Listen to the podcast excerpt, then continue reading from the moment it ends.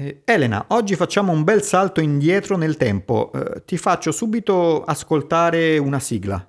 C'è una quinta dimensione, oltre a quelle conosciute dall'uomo. È una dimensione grande come lo spazio e smisurata come l'infinito. È a mezza strada fra la luce e l'ombra, fra la scienza e la superstizione, fra la sommità delle cognizioni dell'uomo e il fondo dei suoi smarrimenti. È la dimensione della fantasia. È una zona che noi chiamiamo il confine della realtà è inconfondibile, The Twilight Zone, in italiano nota come Ai confini della realtà. E sono preparata, è una serie televisiva di genere fantascientifico trasmessa in tre diversi periodi dalla televisione americana. La serie classica, creata da Rod Serling, andò in onda dal 1959 al 64. Sì, anche se viene spesso catalogata come serie di fantascienza, in realtà mh, ha esplorato uh, raramente temi uh, fantascientifici focalizzandosi di più su storie incentrate sulla vita dei, di normali persone, eh, che però eh, avevano appunto la vita stravolta da incontri con l'ignoto. Insomma, un vero e proprio squarcio nella realtà che faceva diventare credibile anche l'impossibile.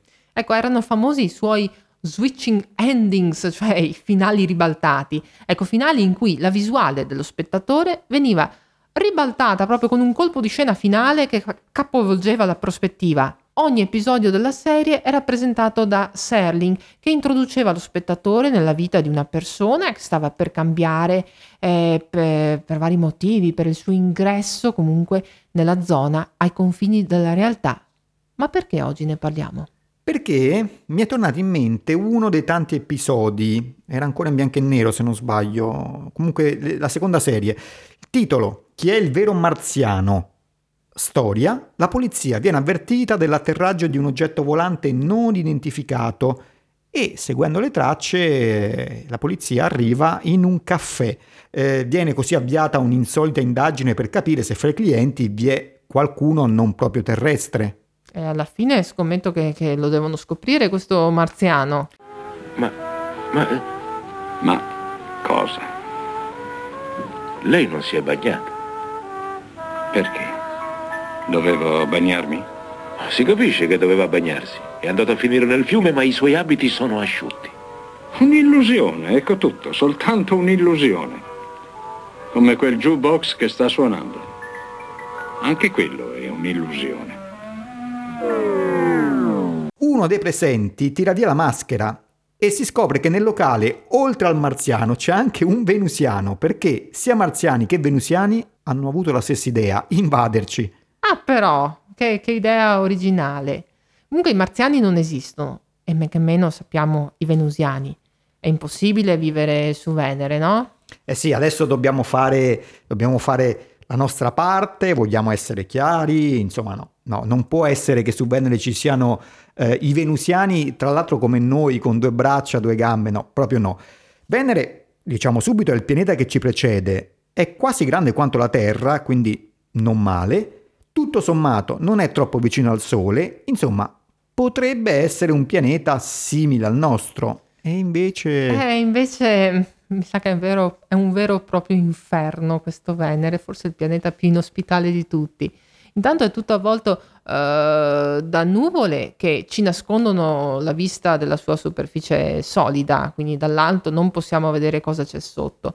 Ecco, appunto questo, questo eh, suo essere così, tenersi i suoi segreti. Ecco, nel, nella fine degli anni 50 ancora si pensava che l'uomo sarebbe potuto scendere là con le sue astronavi proprio perché non c'era modo di vedere cosa c'è sotto. Eh, scusa Elena, tu che sei un'appassionata anche del 1800, no? Sbaglio, c'erano uh, scienziati anche rappresentazioni di un Venere con un clima tropicale? Sì, ma non solo nell'Ottocento, anche qualche tempo più tardi si pensava che Venere fosse popolato da queste eh, piante, perché si pensava appunto ci fossero un sacco di piogge, che fosse un ambiente appunto tropicale come quelli qui sulla Terra. Invece poi... Eh, Invece niente. poi, quando poi eh, le sonde russe eh, iniziano a confermare scenari davvero terrificanti, eh sì. scenari peggiori. Anni 50 e 60, le missioni Venera e successive, insomma, no, Venere proprio non è, non è come lo immaginavano qualche decennio prima. È sempre coperto da nuvole, nubi dense, eh, ma attenzione, sono nuvole di acido solforico che è corrosivo, quindi su Venere non piove acqua ma gocce di acido solforico che non fanno tanto bene alla pelle e ha un'atmosfera, ma non è respirabile da, da noi uomini perché al 99% è composta eh, di anidride carbonica, quindi veleno, è letale.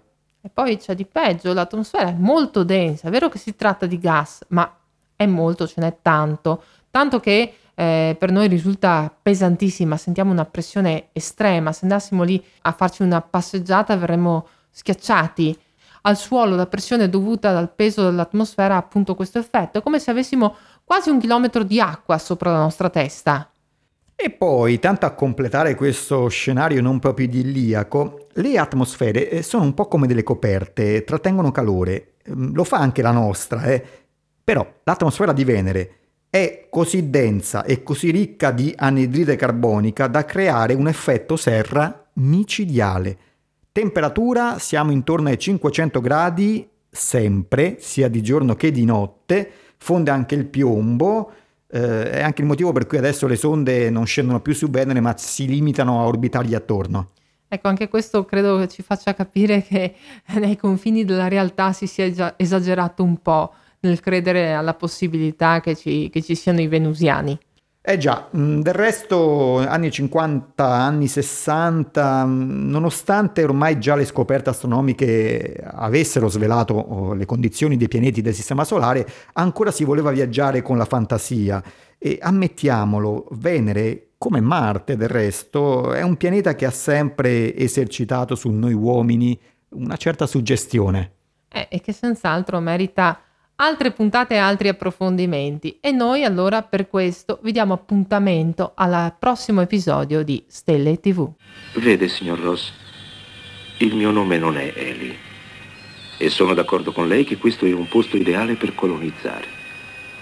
Noi di Venere abbiamo avuto la stessa idea, l'abbiamo avuta diversi anni fa e credo di doverle annunziare che i suoi amici non arriveranno. Sono stati intercettati. Oh, una colonia si formerà, ma sarà di Venere. E se lei sarà ancora qua, credo che noterà qual è la differenza.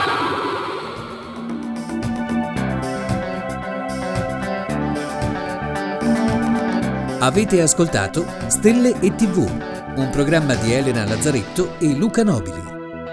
Novità e contatti su www.guardachecielo.it